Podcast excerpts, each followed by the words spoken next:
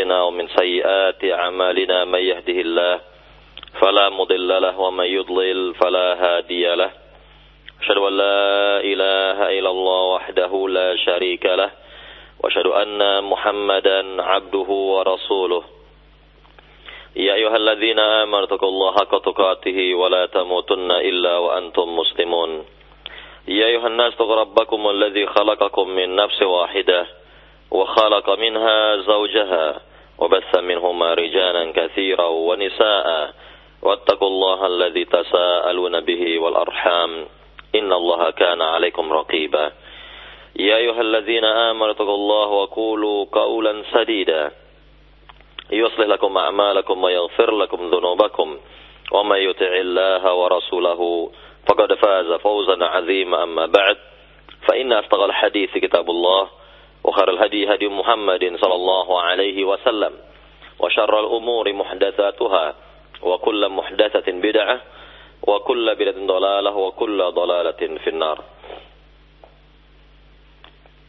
Para pendengar Radio Roja yang dimuliakan Allah Subhanahu wa taala. Alhamdulillah di pagi hari ini kita bisa kembali mendengarkan kajian secara rutin dari kitab Al-Aqidatu Awwalan Law Kanu Ya'lamun. Aqidah terlebih dahulu jika mereka mengetahui karya Syekh Salih Abdul Wahid hafizahullah taala yang telah kita terangkan pada pembahasan e, terakhir dari kitab beliau ini adalah berkenaan dengan tauhid uluhiyah atau tauhid ibadah dan fenomena-fenomena kesyirikan yang ada di dalamnya atau yang dilakukan oleh sebagian orang pada tauhid uluhiyah ini maka dari Eh, pembagian tauhid atau dari macam-macam tauhid yang kita kenal selama ini yaitu tauhid rububiyah yaitu berkenaan dengan sifat-sifat ketuhanan Allah Subhanahu wa taala. Kemudian yang kedua tauhid ibadah atau tauhid uluhiyah yaitu berkenaan dengan mengesahkan Allah Subhanahu wa taala dalam seluruh ibadah-ibadah, memurnikan seluruh ibadah-ibadah karenanya Kemudian yang ketiga adalah tauhid asma dan sifat berkenaan dengan memurnikan nama-nama dan sifat-sifat bagi Allah Subhanahu wa taala, mensucikannya dari hal-hal yang tidak layak bagi Allah Subhanahu wa taala. Maka dari tiga tauhid ini yang terpenting dan yang paling difokuskan oleh para al-anbiya, para nabi, war rasul dan para rasul adalah tauhid yang kedua tadi yaitu tauhid ibadah atau yang disebut dengan tauhid uluhiyah. Maka di pagi hari ini kita akan jelaskan uh, pembahasan yang dibawakan oleh Syekh Salih Abdul Wahid dalam kitabnya ini yaitu ahamiyatu tauhid ahamiyatu tauhidil uluhiyah wa atharuhu 'ala al-fard wal mujtama'. Yani pentingnya tauhid uluhiyah, pentingnya tauhid ibadah dan pengaruhnya dalam kehidupan individu serta masyarakat dan pengaruhnya dalam kehidupan individu serta masyarakat. Para pendengar di Roja yang dimuliakan Allah Subhanahu wa taala, Syekh Salih Abdul Wahid menjelaskan kepada kita tentang pentingnya tauhid ibadah. Tauhid, pentingnya tauhid uluhiyah. Yang pertama, beliau mengatakan di sini فمن أجل هذا التوحيد وهو عبادة الله وحده خلق الله الخلق وقال تعالى وما خلقت الجن والإنس إلا ليعبدون وقال تعالى يا أيها الناس اعبدوا ربكم الذي خلقكم والذين من قبلكم لعلكم تتقون Beliau mengatakan dengan sebab tauhid uluhiyah inilah dengan sebab tauhid ibadah inilah Allah Subhanahu wa taala mencipta makhluk. yakni Allah Subhanahu wa taala mencipta jin dan manusia. Allah Subhanahu wa taala berfirman dalam surat Az-Zariyat ayat 56. Ini ayat yang sudah sangat populer yang sering kita dengar dalam surat Az-Zariyat ayat 56 di mana Allah Subhanahu wa taala berfirman, "Wa ma khalaqtul jinna wal insa illa liya'budun."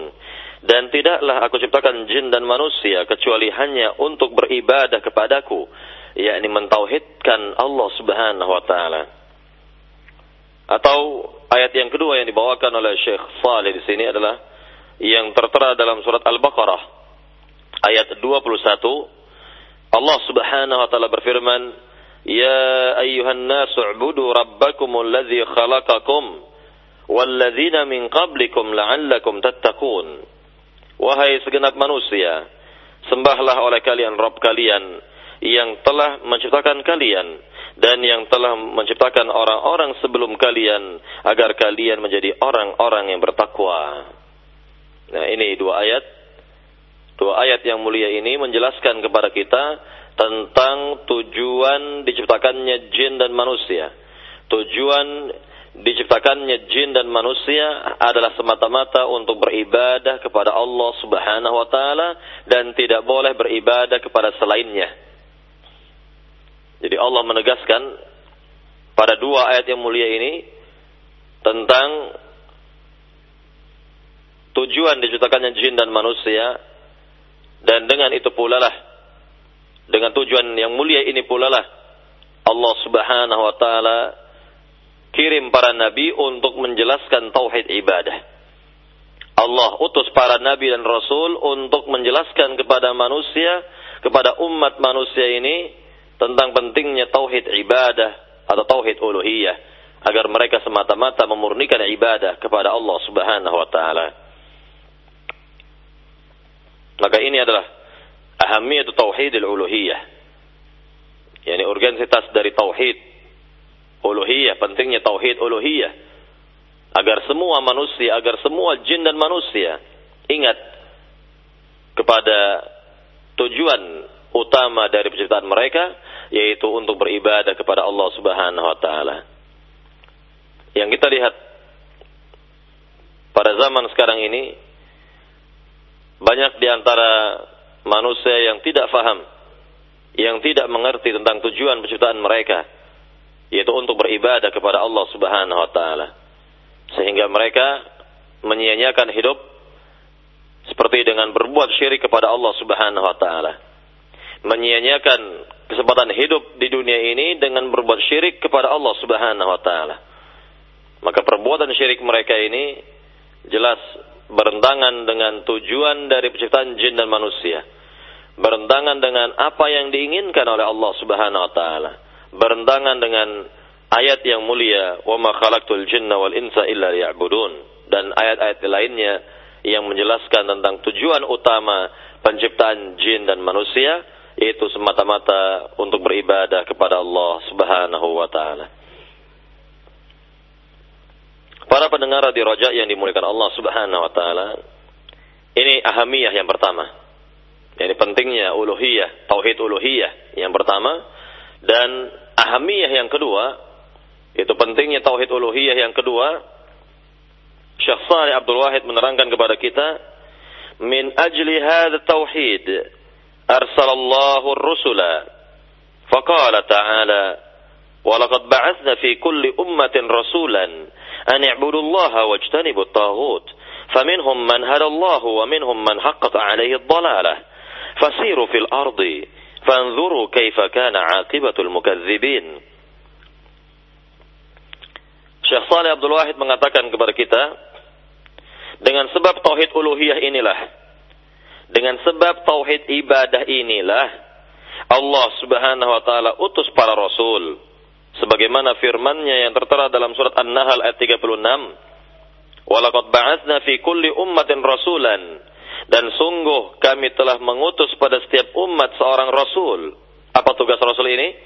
Allah terangkan sendiri di sini di pada pada ayat berikutnya, "Ani'budullaha wajtanibut taghut."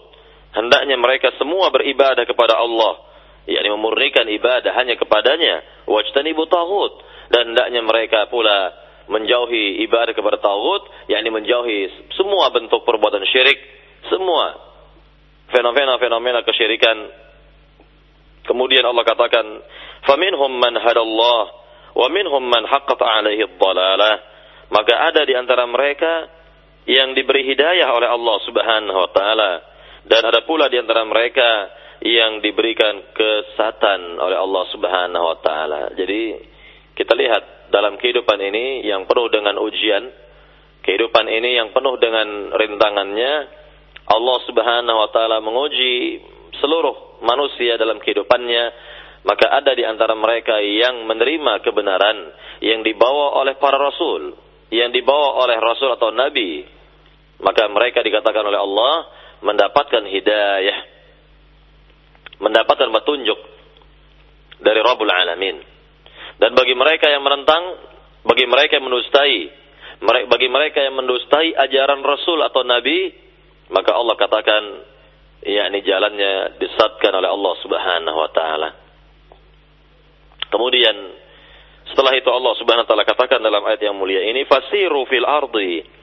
Berjalanlah kalian di muka bumi ini fanzuru kaifa kana aqibatul mukadzibin maka lihatlah bagaimana akibat buruk dari uh, sikap orang-orang yang mendustakan ajaran para nabi, ajaran para rasul itu. Ini adalah keterangan dari Rabbul Alamin dan perintah sekaligus darinya agar kita melihat dan mengambil ibrah, mengambil pelajaran yang berharga dari umat-umat terdahulu bagaimana mereka dibinasakan oleh Allah bagaimana mereka diazab, bagaimana mereka dihukum oleh Allah Subhanahu wa taala dan tentunya peninggalan peninggalan dari kaum-kaum terdahulu masih kita lihat sebahagiannya di muka bumi ini.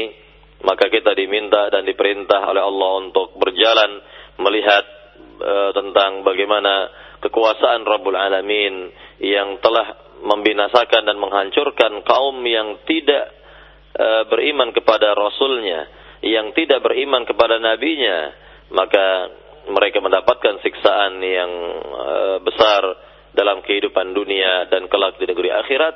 Siksaan mereka dan hukuman mereka jauh lebih berat, jauh lebih besar dari apa yang mereka dapat di dunia ini. Para pendengar di Roja yang dimuliakan Allah Subhanahu wa taala. Jadi sekali lagi, ahamiyah yang kedua, yakni pentingnya tauhid uluhiyah yang kedua ini adalah ya dengan tauhid uluhiyah tersebut Allah Subhanahu wa taala utus para rasul. Allah utus para nabi agar mereka menjelaskan kepada umat manusia tentang pentingnya tauhid ibadah ini dan bahayanya berbuat syirik kepada Allah Subhanahu wa taala. Nah, inilah yang diseru oleh para nabi seluruhnya, yang diseru oleh para rasul seluruhnya yakni setiap rasul itu akan mengatakan kepada umatnya ani'budullaha wajtanibu taghut.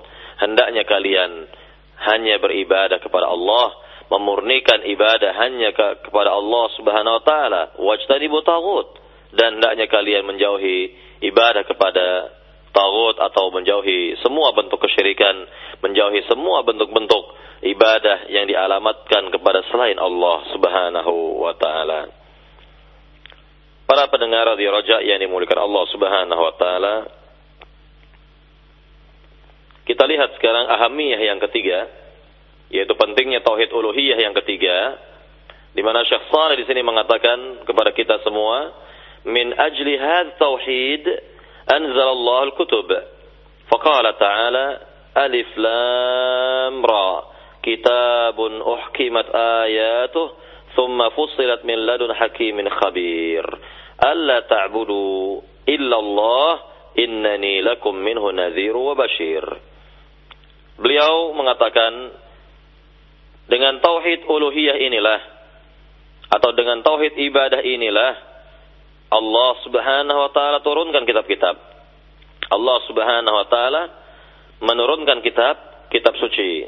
Sebagaimana Allah katakan atau Allah berfirman dalam surat Hud ayat pertama sampai yang kedua, ayat pertama dan yang kedua, di mana Allah katakan alif lam ra, kitabun uhkimat ayatuh, thumma fussilat min ladun hakimin khabir. Ini alif lam ra, kitab yang jelas ayat-ayatnya kemudian dijabarkan atau diterangkan oleh zat yang maha bijaksana lagi maha mengetahui yaitu Allah ta'budu illallah agar kalian tidaklah beribadah kecuali hanya kepada Allah innani lakum minhu nadhiru bashir.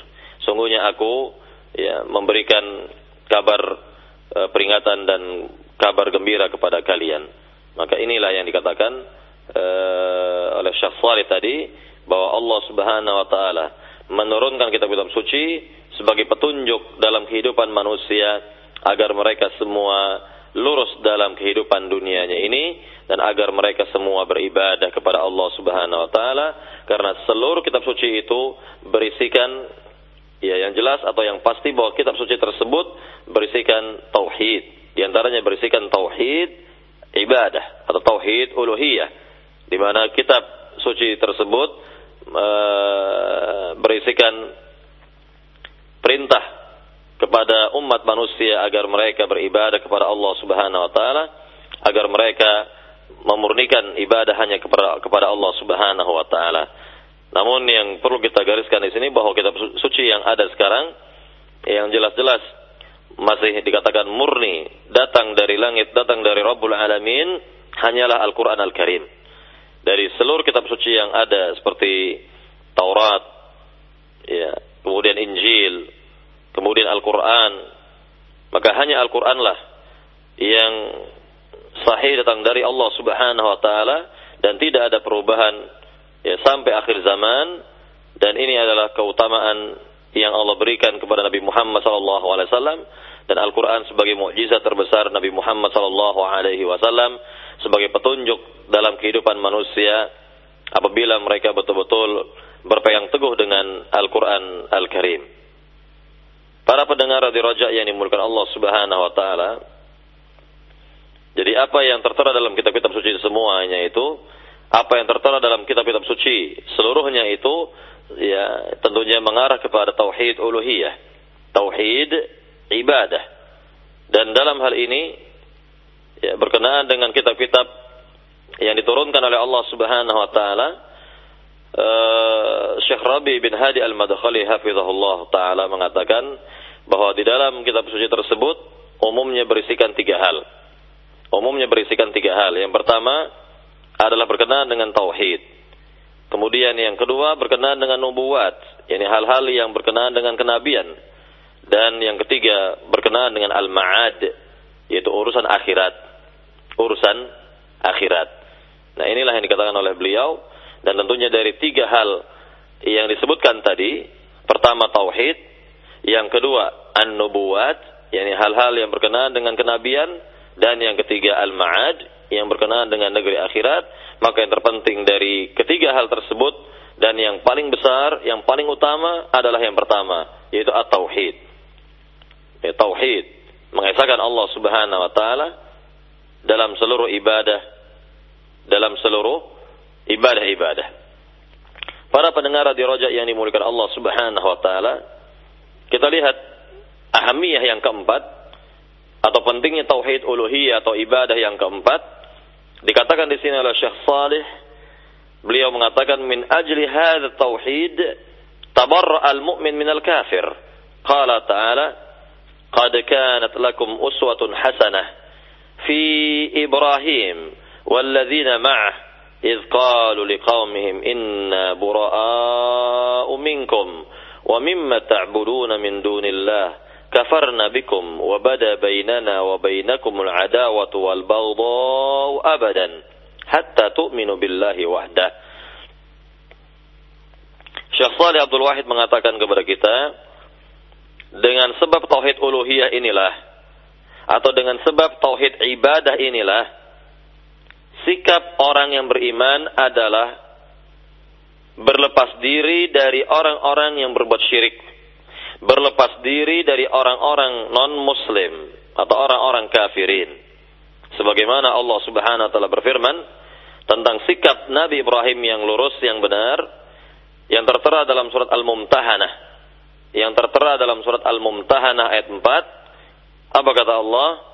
Qad kanat lakum uswatun hasanah sungguh telah terdapat untuk kalian suri tauladan. Contoh yang terbaik fi Ibrahim walladzina ma'ah yaitu pada kehidupan Nabi Ibrahim dan orang-orang yang beriman bersamanya. Qalu ingatlah ketika mereka berkata liqaumihim kepada kaum mereka inna buraa'u minkum. Sungguhnya kami berlepas diri dari kalian wa mimma ta'buduna min dunillah. Dan kami juga berlepas diri dari apa yang kalian sembah selain dari Allah. Kafarna bikum. Kami ingkar terhadap apa yang kalian lakukan itu. Wa bada bainana wa bainakumul adawatu wal baghdha. Abadan. Dan telah nyata permusuhan di antara kami dengan kalian. Permusuhan. Ya antara kami dengan kalian hatta ya yakni untuk selama-lamanya hingga tu'minu billahi wahda hatta tu'minu billahi wahda hingga kalian benar-benar beriman kepada Allah semata agar kalian atau sehingga kalian benar-benar beriman kepada Allah Subhanahu wa taala semata. Nah, inilah yang kita lihat dalam sejarah kehidupan para nabi, kehidupan para rasul, kita lihat di sini tentang contoh yang baik suri tauladan yang digambarkan dalam kehidupan Nabi Ibrahim alaihissalam sikap yang benar, sikap yang tegas, sikap yang lurus, yang lurus yaitu bara, sikap berlepas diri dari orang-orang yang berbuat syirik kepada Allah Subhanahu wa taala. Sikap berlepas diri dari pelaku-pelaku kesyirikan. Maka inilah ya yakni di antara makna al-Islam. Ini merupakan di antara makna dari al-Islam. Dan ingat uh, yakni para pendengar di Raja uh, perlu diingatkan kembali tentang definisi agama Islam atau definisi al-Islam di mana mana al-Islam itu adalah al-istislamu lillahi bitauhid wal inqiyad lahu bitta'ah wal bara'atu minasyirki wa ahlih. Jadi Islam itu adalah berserah diri kepada Allah dengan bertauhid. Berserah diri dengan, kepada Allah dengan cara bertauhid kepadanya. Kemudian Al-inqiyat lahu bita'ah. Tunduk dan patuh kepadanya dengan mengerjakan ketaatan-ketaatan. Serta al-bara'atu minasyirki wa ahli. Berlepas diri dari perbuatan syirik dan pelakunya. Berlepas diri dari perbuatan syirik dan pelakunya. Nah inilah yang dikatakan tadi berkenaan dengan sikap yang benar. Sikap seorang muslim yang benar itu adalah memiliki sikap al-bara'ah. Itu berlepas diri. Dari siapa? dari pelaku-pelaku kesyirikan dan juga dari semua bentuk-bentuk kesyirikan itu sendiri. Jadi kalau seorang dikatakan muslim, maka dia harus menjauh dari seluruh perbuatan syirik dan e, berlepas diri dari mereka-mereka yang mempersekutukan Allah Subhanahu wa taala. Jika ada sikap yang benar ini pada diri seorang muslim, maka benarlah agamanya dan ia telah mengerti tentang e, kewajiban-kewajiban yang ada dalam agama ini dan di antaranya adalah menjauhi semua bentuk kesyirikan, berlepas diri dari orang-orang yang berbuat syirik kepada Allah Subhanahu wa taala. Para pendengar di Raja yang dimuliakan Allah Subhanahu wa taala, ini yang kita lihat dari ahamiyah tauhid uluhiyah atau pentingnya tauhid uluhiyah atau pentingnya tauhid ibadah ini e, membentuk yakni sikap yang benar pada diri seorang muslim, membentuk sikap yang lurus ya, pada kehidupan seorang muslim. Dan tentunya dia hanya loyal, hanya memberikan loyalitasnya atau walaknya kepada mereka-mereka yang bertauhid kepada Allah Subhanahu wa taala dan sekaligus berlepas diri dari mereka-mereka yang berbuat syirik kepada Allah Subhanahu wa taala. Kemudian kita lihat di sini tentang ahamiyah yang berikutnya atau pentingnya tauhid uluhiyah yang berikutnya yaitu min ajli hadz tauhid kata Syekh Saleh qamat al-hurub bain al-mu'minin wal kafirin qala ta'ala قاتلوا الذين لا يؤمنون بالله ولا باليوم الآخر ولا يحرمون ما حرم الله ورسوله ولا يدينون دين الحق من الذين أوتوا الكتاب حتى يعطوا الجزية عن وهم صاغرون.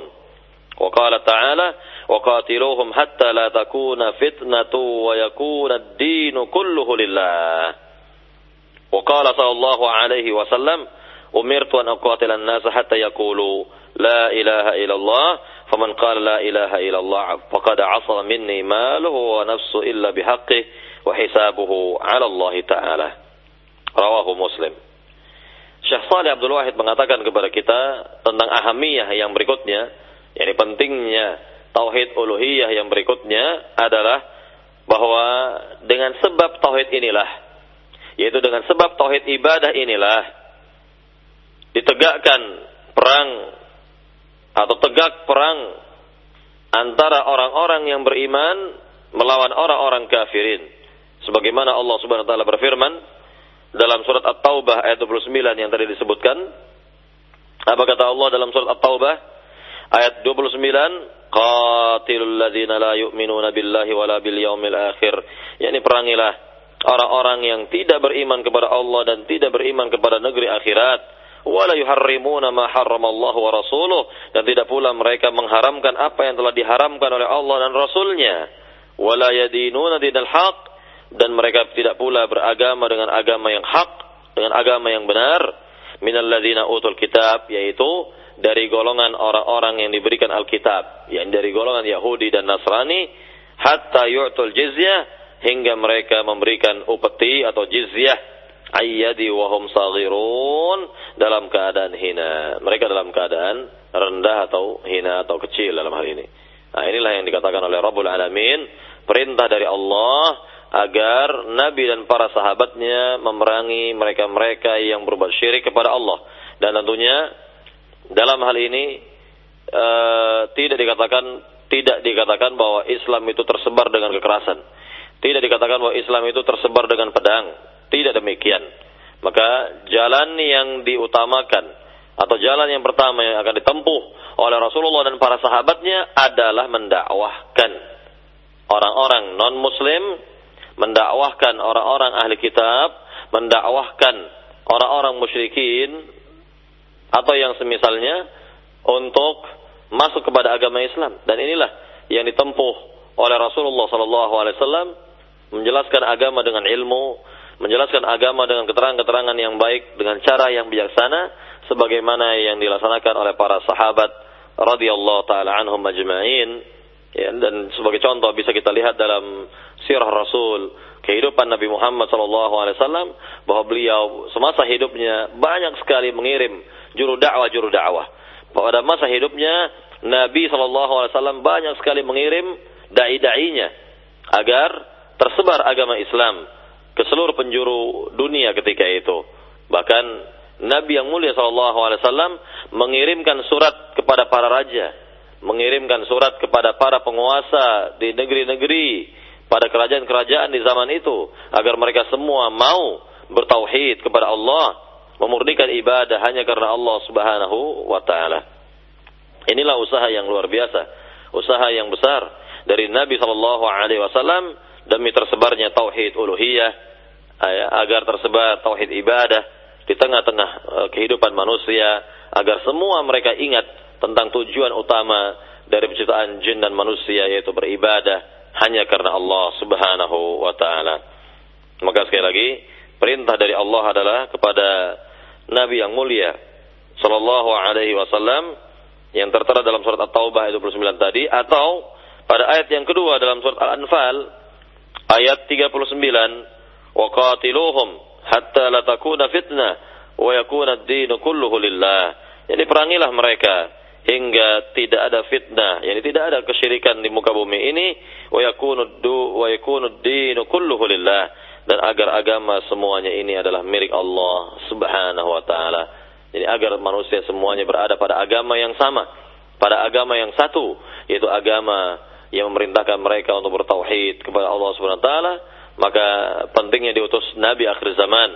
Muhammad sallallahu alaihi wasallam untuk mempertegas dan menguatkan ajaran-ajaran seluruh para nabi yang telah diutus oleh Allah sebelumnya agar ajaran Rasul ini yakni menjadi uh, peringatan bagi mereka semua dan agar mereka semua tidak ada alasan setelah dakwah beliau ini dan tentunya agar mereka semua kembali kepada ajaran yang benar, kembali kepada agama yang lurus, agama Islam yang dimuliakan Allah Subhanahu wa taala ini.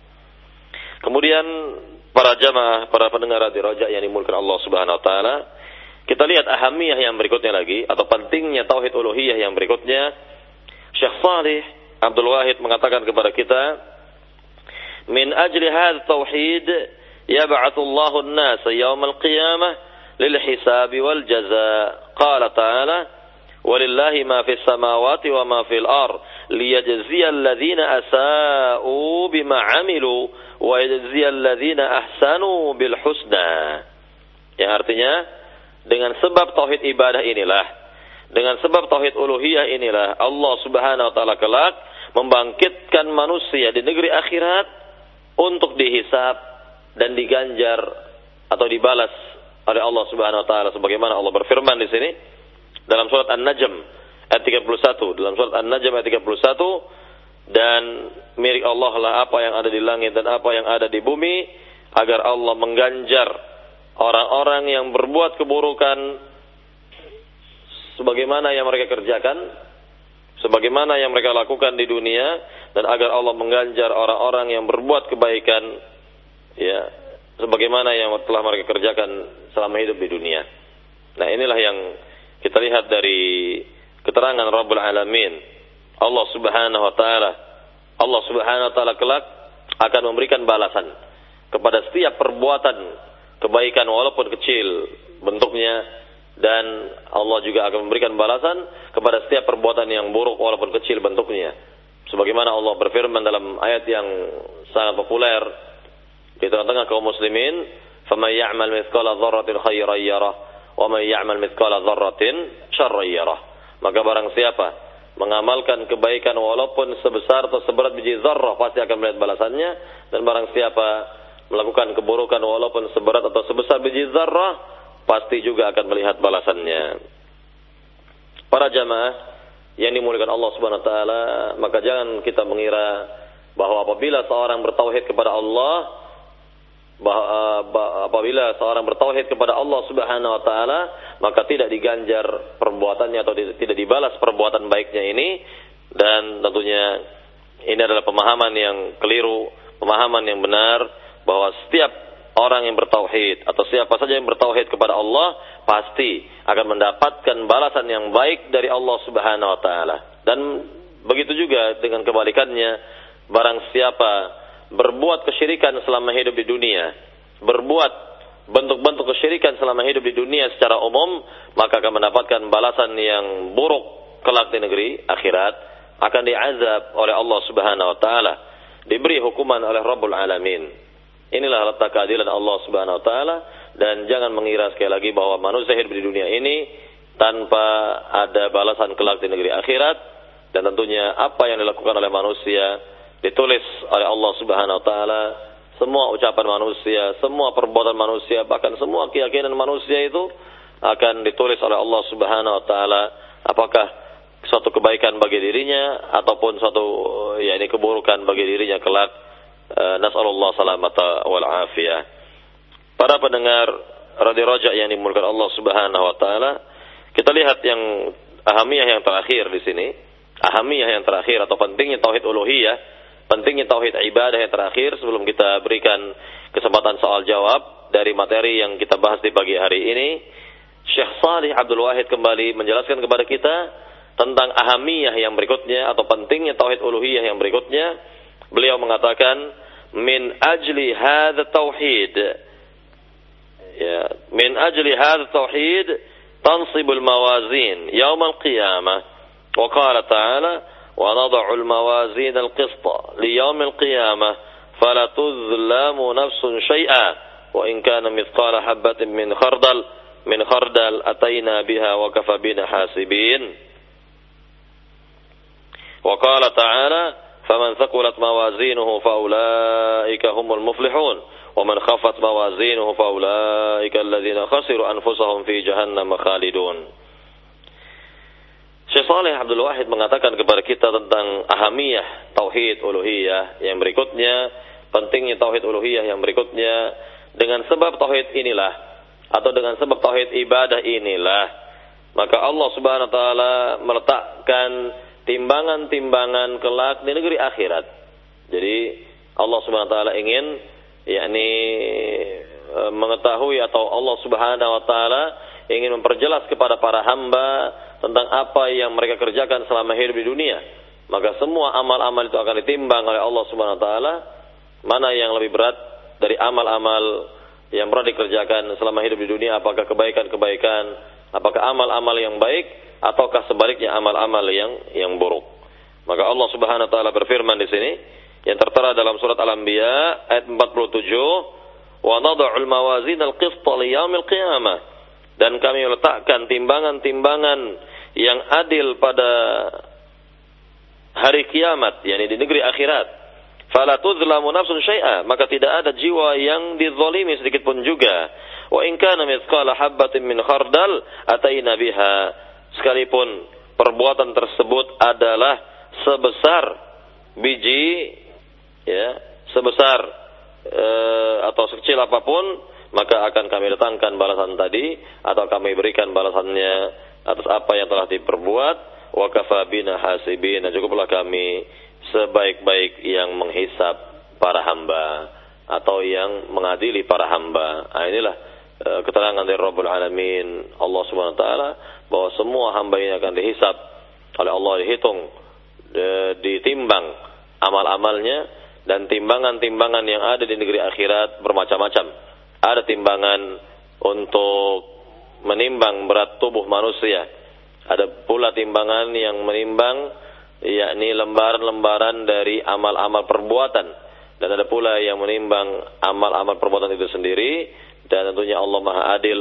Allah Subhanahu wa taala tidaklah berbuat zalim sedikit pun kepada seorang hamba dalam masalah timbangan ini ataupun yang lainnya maka Allah Subhanahu wa taala berlepas diri dari uh, kecurangan, Allah berlepas diri dari ketidakadilan, Allah berlepas diri dari hal-hal yang atau sifat-sifat yang tercela lainnya. Dan dikatakan di sini bahwa Allah Subhanahu wa taala akan menimbang semuanya itu dengan ya keadilan. Dan tentunya inilah letak kekuasaan Rabbul Alamin, letak kekuasaan Allah Subhanahu wa taala ya dalam rangka menimbang dan juga mengganjar apa yang telah diperbuat oleh manusia selama hidupnya.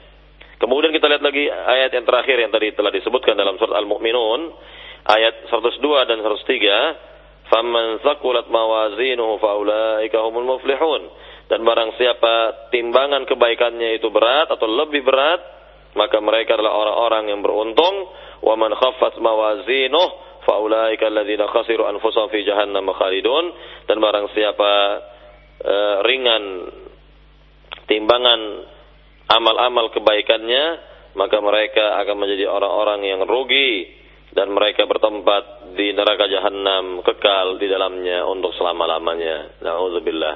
Nah, inilah yang kita lihat dari keterangan Allah Subhanahu wa taala mengenai apa yang dilakukan oleh setiap manusia selama hidup di dunia, apakah yakni kebaikan-kebaikan dan tentunya uh, akan menjadi berat timbangannya insya Allah berat timbangan kebaikannya kelak di negeri akhirat atau kebalikan dari itu semua yakni seorang hamba selama hidup di dunia melakukan keburukan-keburukan di antaranya perbuatan syirik kepada Allah Subhanahu wa taala maka demikian akan meringankan akan menjadi ringan timbangan kebaikannya dan orang ini akan dicampakkan ke dalam neraka na'udzubillah nasallallahu salamata wal afiyah. Para jamaah pendengar di Roja yang dimulakan Allah Subhanahu inilah semua tentang ahamiyah atau pentingnya tauhid ibadah. Pentingnya tauhid uluhiyah dan hendaknya kita perhatikan kembali apa yang telah disampaikan tadi. Semoga kita benar-benar dapat mengamalkan tauhid ibadah dalam kehidupan sehari-hari dengan baik agar kita dapat mengamalkan tauhid uluhiyat dan atau ibadah ini dalam kehidupan sehari-hari dengan sebaik-baiknya. Maka uh, saya persilakan kepada para pendengar untuk bertanya dari materi yang disampaikan ini atau materi-materi yang telah disampaikan sebelum-sebelumnya berkenaan dengan tauhid atau akidah uh, Islam ini. Dan saya kembalikan kepada pembawa acara di studio. Silakan. Nah, Bismillah jazakallah khair kepada Ustaz yang sudah menjelaskan atau memaparkan dari pembahasan kita di kesempatan pagi ini. Dari kitab Al-Aqidatu Al-Walan Laukan Ya'lamun dan dari pembahasan mengenai akidah ibadah, uh, tauhid ibadah. Mudah-mudahan bermanfaat bagi kita semua dan selanjutnya kami buka sesi tanya jawab bagi Anda yang ingin bertanya langsung. Silahkan Anda bisa menghubungi kami di line telepon di 0218236543 atau di pesan singkat di 0819896543. Kami harapkan pertanyaan yang Anda ajukan disesuaikan dengan pembahasan kita di kesempatan pagi hari ini. Ya, untuk kesempatan pertama kami akan mengangkat uh, penanya di line telepon. Ya, halo. Waalaikumsalam warahmatullahi wabarakatuh. Dengan siapa di mana, Pak? Dengan Effendi di Jakarta, Pak. Pak Effendi di Jakarta. Silakan Pak Effendi. Ustaz, saya mau nanya apakah benar bahwa saya pernah sedikit berbincang dengan sedikit ya istilahnya itu kayak berdebat dengan bapak saya yang masih ya boleh dibilang masih suka kali masih kental dengan perbuatan beda bahwa katanya kalau misalkan kalau di nabi itu kan ada namanya mujizat kalau di wali ada namanya ada namanya karomah. Nah kalau di orang awam itu pemahamannya katanya itu namanya maunah. Itu pun saya juga pernah dengar dari seorang kiai di kampung dulu. Apakah benar hal ini? Karena yang saya sangat kasihan sekali dengan bapak saya yang masih ya gimana ya belum bisa menerima dakwah salaf ini. Terus yang kedua, apa pengertian dari apa pengertian dari hurufat karena saya belum paham tentang arti hurufat itu sendiri Ustaz. Terima kasih jawabannya. Assalamualaikum warahmatullahi wabarakatuh. Waalaikumsalam warahmatullahi wabarakatuh. Ya, silakan Ustaz. Uh, yang pertama tentang berdakwah kepada orang tua atau saudara atau orang-orang yang uh, ada di lingkungan kita, lingkungan keluarga kita, tentu kita mulai terlebih dahulu dengan tauhid. Kita jelaskan uh, kepada mereka tentang pentingnya tauhid dan bahaya syirik. Ini agar mereka mengetahuinya dengan jelas dan mereka tidak uh, melakukan hal-hal yang dapat menodai tauhid. Dan ini yang pertama tentunya dan ini yang diprioritaskan dalam dakwah sebelum yang lain tentunya, sebelum yang yang lain. Kemudian yang kedua tadi kalau berkenaan dengan e, para nabi atau para rasul jelas mereka diberi mukjizat oleh Allah Subhanahu wa taala. Dan mukjizat tersebut adalah yakni kejadian luar biasa yang Allah berikan kepada seorang nabinya atau rasulnya dalam rangka yakni membenarkan atau menguatkan risalah yang diembannya risalah yang dibawanya dan tentunya mukjizat mukjizat ini tidak ada yang mengalahkannya. Tidak ada yang bisa mengalahkannya. Nah, ini pengertian dari mukjizat. Jadi memang hanya diberikan kepada seorang nabi atau rasul ya untuk menguatkan dan membenarkan risalah yang dibawanya. Kemudian e, tentang e, karamah yang dimiliki oleh orang-orang salih karamah yang Allah berikan kepada orang-orang salih ini benar. Ya dalam rangka memuliakan tentunya dalam rangka memuliakan si hamba itu dan hamba yang mendapatkan atau yang memperoleh karamah dari Allah Subhanahu wa taala tidak membuat diri mereka menjadi bangga atau uh, yang semisalnya.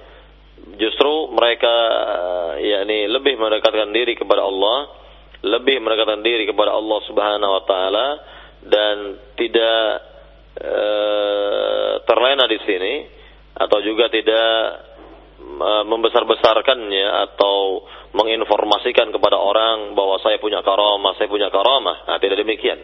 Tidak ada orang salih yang e, diberi karamah oleh Allah yakni membesar-besarkannya menyebarkan ini kepada orang-orang lain bahwa saya ini punya karamah, saya ini punya ini, saya ini bisa begini dan sebagainya dari karamah yang saya miliki. Nah, ini tidak ada yang seperti ini. Karena karamah itu Allah berikan kepada hambanya yang salih dalam sewaktu-waktu ya, yakni pada umumnya dalam keadaan si hamba yang terdesak, maka diberikan ya karamah oleh Allah Subhanahu wa taala. Karamah itu adalah yakni kejadian luar biasa yang Allah berikan kepada para hambanya yang salih, yang beriman, yang bertauhid. Ya, ini perlu kita kita garis bawahi yang beriman bertauhid.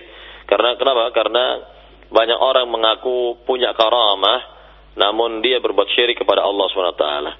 Namun dia jauh dari agama ini. Namun dia ya banyak melakukan penyimpangan-penyimpangan. Maka kita katakan sekali lagi bahwa karamah itu adalah kejadian luar biasa yang Allah berikan kepada seorang hamba yang saleh beriman dan bertakwa kepadanya ya dalam rangka memuliakannya dalam rangka memuliakannya dan tiba sewaktu-waktu kepada si hamba itu tibanya sewaktu-waktu ya untuk hamba tersebut.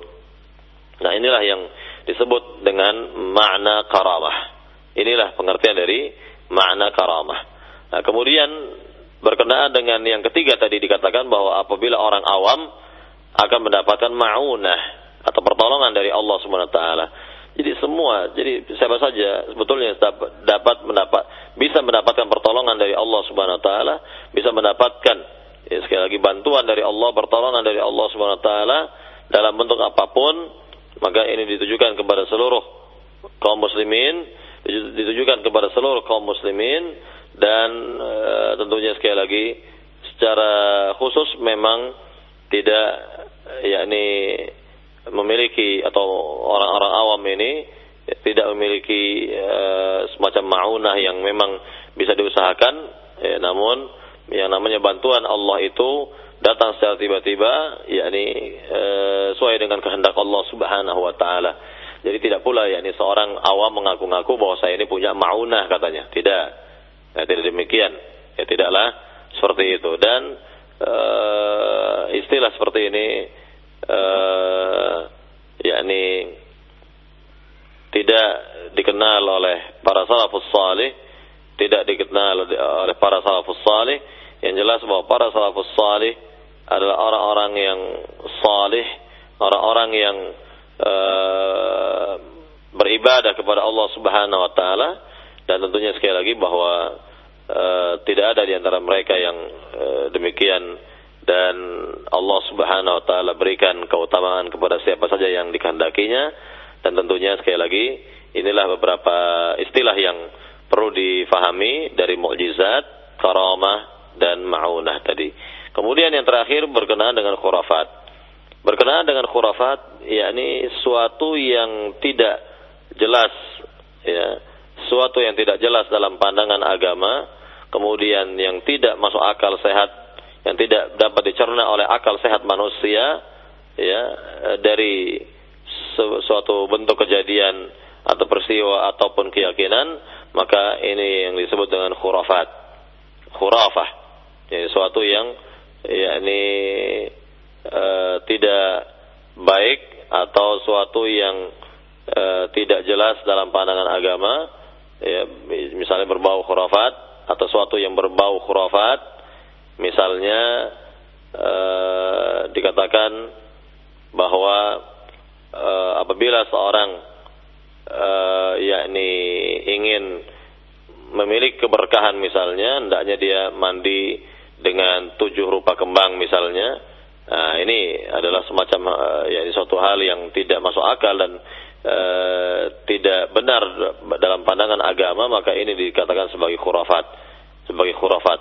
Jadi hal-hal yang tidak jelas, hal-hal yang justru nantinya mengarah kepada syirik misalnya, ya inilah yang dikatakan sebagai khurafat ya sebagai sekali lagi khurafat hal-hal yang tidak uh, jelas dalam pandangan agama dan tidak uh, diterima oleh akal sehat manusia ya dan tentunya bisa menjurus kepada kesyirikan-kesyirikan dan banyak khurafat-khurafat itu yang menyerumuskan manusia yang menyerumuskan ya manusia dan timbulnya khurafat di satu negeri apabila penduduk negeri itu jelas tidak bertauhid kepada Allah atau sangat kurang tauhidnya kepada Allah, maka suburlah yang namanya khurafat. Banyaklah tersebar yang namanya khurafat, seperti yang kita lihat di negeri kita ini. Ya, kebanyakan kaum muslimin yang ada di, di, di negeri ini belumlah faham dengan pemahaman yang benar berkenaan dengan uh, ajaran para nabi ini, ajaran Rasulullah SAW, yaitu tauhid ibadah atau tauhid uluhiyah.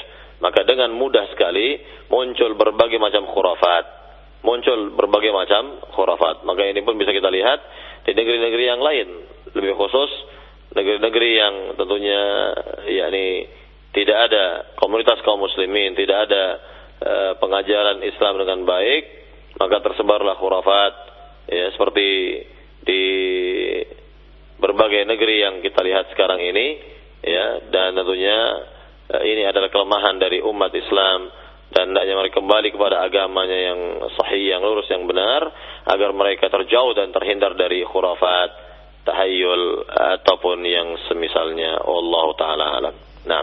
Nah, syukur atas jawabannya Ustaz. Dan selanjutnya kami beralih di pesan singkat ada dua pertanyaan senada dan pertanyaan ini pun sebenarnya sering dilontarkan namun karena seringnya muncul pertanyaan ini tidak mengapa Ustaz ya. Ada pertanyaan di antaranya dari Yudi dan pendengar yang lainnya Ustadz uh, bahwa uh, menyambung penjelasan bahwa sesembelihan ahlul kitab itu halal bagaimana dengan Allah mengharamkan sesembelihan tanpa menyebut asma Allah? Sedangkan ahlul kitab tidak mungkin katanya menyebut asma Allah ketika menyembelih. Dan bagaimana pula menikah dengan mereka Ustadz silakan. Iya berkenaan dengan sembelihan ahlul kitab halal bagi kita dan sembelihan kita pun halal bagi mereka sebagaimana yang tertera dalam Al-Qur'an Al-Karim Allah Subhanahu wa taala menjelaskan dengan tegas jelas gamblang tentang sembelihan ahli kitab yang dihal, yang halal bagi umat Islam dan sembelihan umat Islam halal bagi mereka. Dan memang secara umum bahwa sembelihan-sembelihan yang tidak uh, menyebut nama Allah Subhanahu wa taala maka tidak halal. Namun jangan pula dikaitkan dengan sembelihan ahli kitab. Jangan dikaitkan dengan sembelihan ahli kitab. Jadi kalau misalnya ada seorang muslim menyembelih hewan sembelihan dan lupa dia menyebut nama Allah, maka ketika makannya tinggal menyebut nama Allah Subhanahu wa taala. Adapun sembelihan ahli kitab tetap dihalalkan oleh Allah Subhanahu wa taala sampai akhir zaman dan tentunya eh, pada dasarnya Tuhan mereka adalah sama yaitu Allah Subhanahu wa taala dan mestinya juga mereka memahami uh, yakni ajaran yang dibawa oleh Nabi akhir zaman Muhammad sallallahu alaihi wasallam agar mereka masuk kepada agama yang mulia ini dan jika tetap mereka berada pada agama asalnya ya dan mereka melakukan aktivitas ya seperti penyembelihan maka apa yang mereka sembelih itu halal bagi umat Islam dan tidak ada keraguan padanya. Sekali lagi tidak ada keraguan padanya, tinggal kita membaca bismillah ketika akan memakan uh, daging uh, hewan tersebut yang disembelih oleh dan hewan yang disembelih oleh uh, ahli kitab atau Yahudi ataupun Nasrani. Dan ini adalah keutamaan yang Allah berikan bagi umat Islam, kemudahan yang Allah berikan bagi umat Islam. Di antara contoh atau bentuk dari kemudahan tersebut adalah misal ketika seorang muslim mengadakan safar ke negeri uh, kafirin, negeri yang penduduknya jelas-jelas yakni beragama uh, Yahudi ataupun beragama Nasrani atau ada komunitas uh, Nasrani ataupun Yahudi maka uh, sembelihan mereka halal bagi si muslim ini yang mengadakan safar dan dia tidak repot, tidak sulit mendapatkan yang seperti ini dan tentunya ini adalah kemudahan yang kita jumpai dalam agama kita. Jadi sekali lagi ya berkenaan dengan orang yang memang sengaja menyembelih hewan sembelihan tanpa menyebut nama Allah dengan ahal penyembelihan ahli kitab ini jauh berbeda. Jangan disamakan antara yang satu dengan yang lain ini. Wallahu taala alam. Dan nah, silakan. Ya, bagaimana dengan uh, menikah dengan mereka katanya? Oh, menikah dengan mereka jelas yakni dihalalkan pula bagi laki-laki muslim untuk menikahi wanita Yahudi dan Nasrani yang menjaga kehormatan mereka tentunya. Yang menjaga kehormatan mereka dan tentunya berkenaan dengan hal ini sama dengan penyembelihan ahli kitab berlaku sampai akhir zaman. Berlaku sampai akhir zaman. Namun para ulama kita telah memberikan nasihat artinya jika tidak ada wanita muslimah yang uh, pantas untuk yang ya yang bisa dinikahi maka boleh saja untuk menikahi wanita ahli kitab dengan catatan tadi bahwa wanita tersebut menjaga kehormatan dirinya, kemudian si muslim atau pria muslim ini dapat mengarahkan ya, ya dapat mengarahkan uh, istrinya atau pasangannya yang berasal dari Yahudi atau Nasrani kepada agama yang benar dan dapat menariknya kepada agama yang benar agar uh, mereka menjadi keluarga yang diridhai oleh Allah Subhanahu wa taala dan jika pun tidak demikian maka uh, tetap saja si muslim atau pria muslim ini berada pada agamanya dan seluruh anaknya tetap berada pada agama bapaknya yang muslim tidak ikut dengan agama ibunya yang Yahudi atau Nasrani.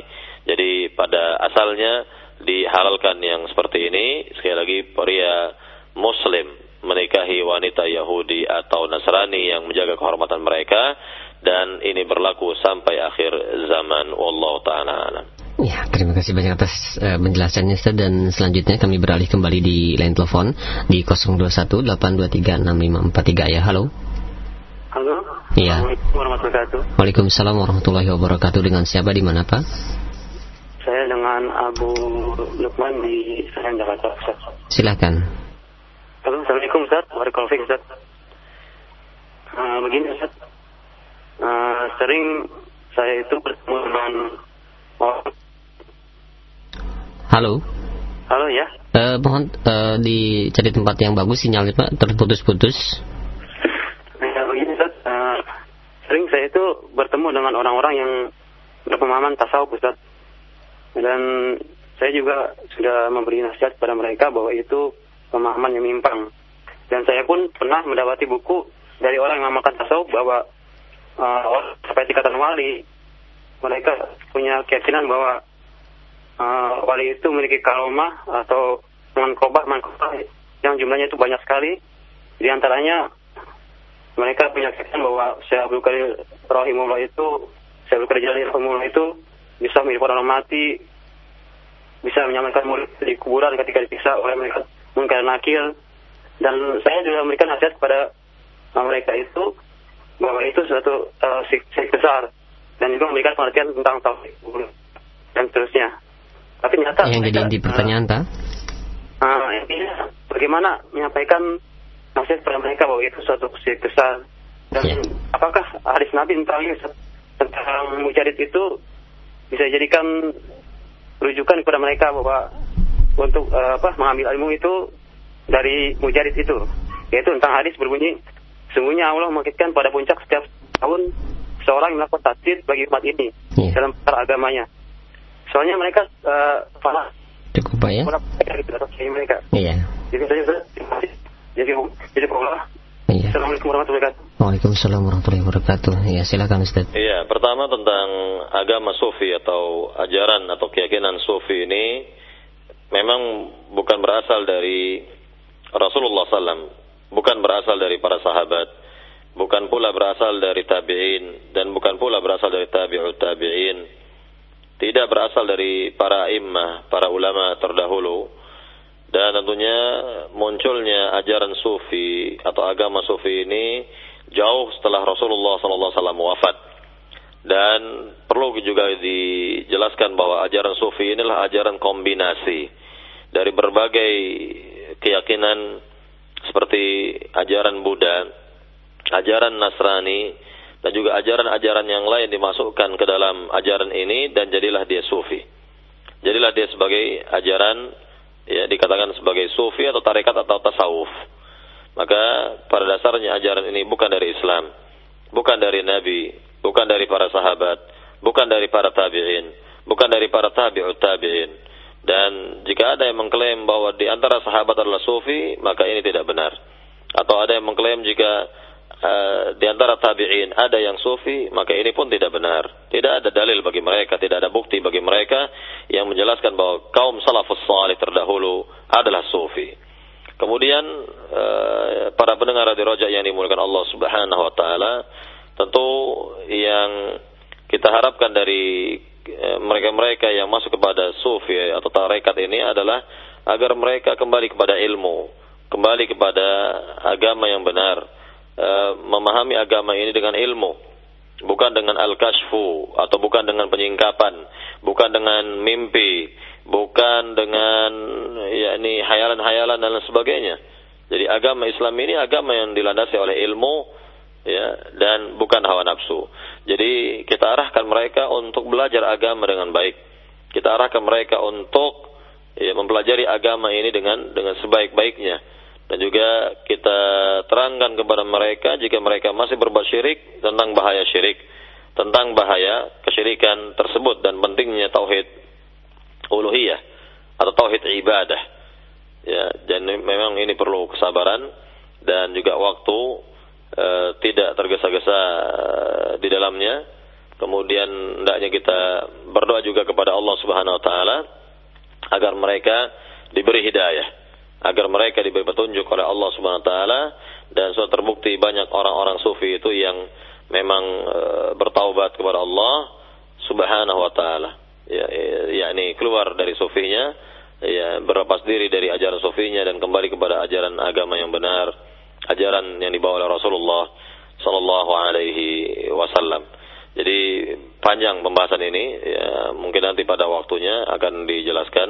Insya Allah Taala berkenaan dengan ya, permasalahan sufi atau tasawuf atau dengan istilah lain tarekat. Wallah Taala alam. Inilah yang dapat disampaikan pada pagi hari ini. Mudah-mudahan apa yang disampaikan ini bermanfaat. Lebih kurangnya saya mohon maaf. Wallahu taala alam wa Muhammad. Walhamdulillah rabbil alamin. Subhanakallahumma wa bihamdika asyhadu an la ilaha illa anta astaghfiruka wa atubu ilaik. Assalamualaikum warahmatullahi wabarakatuh.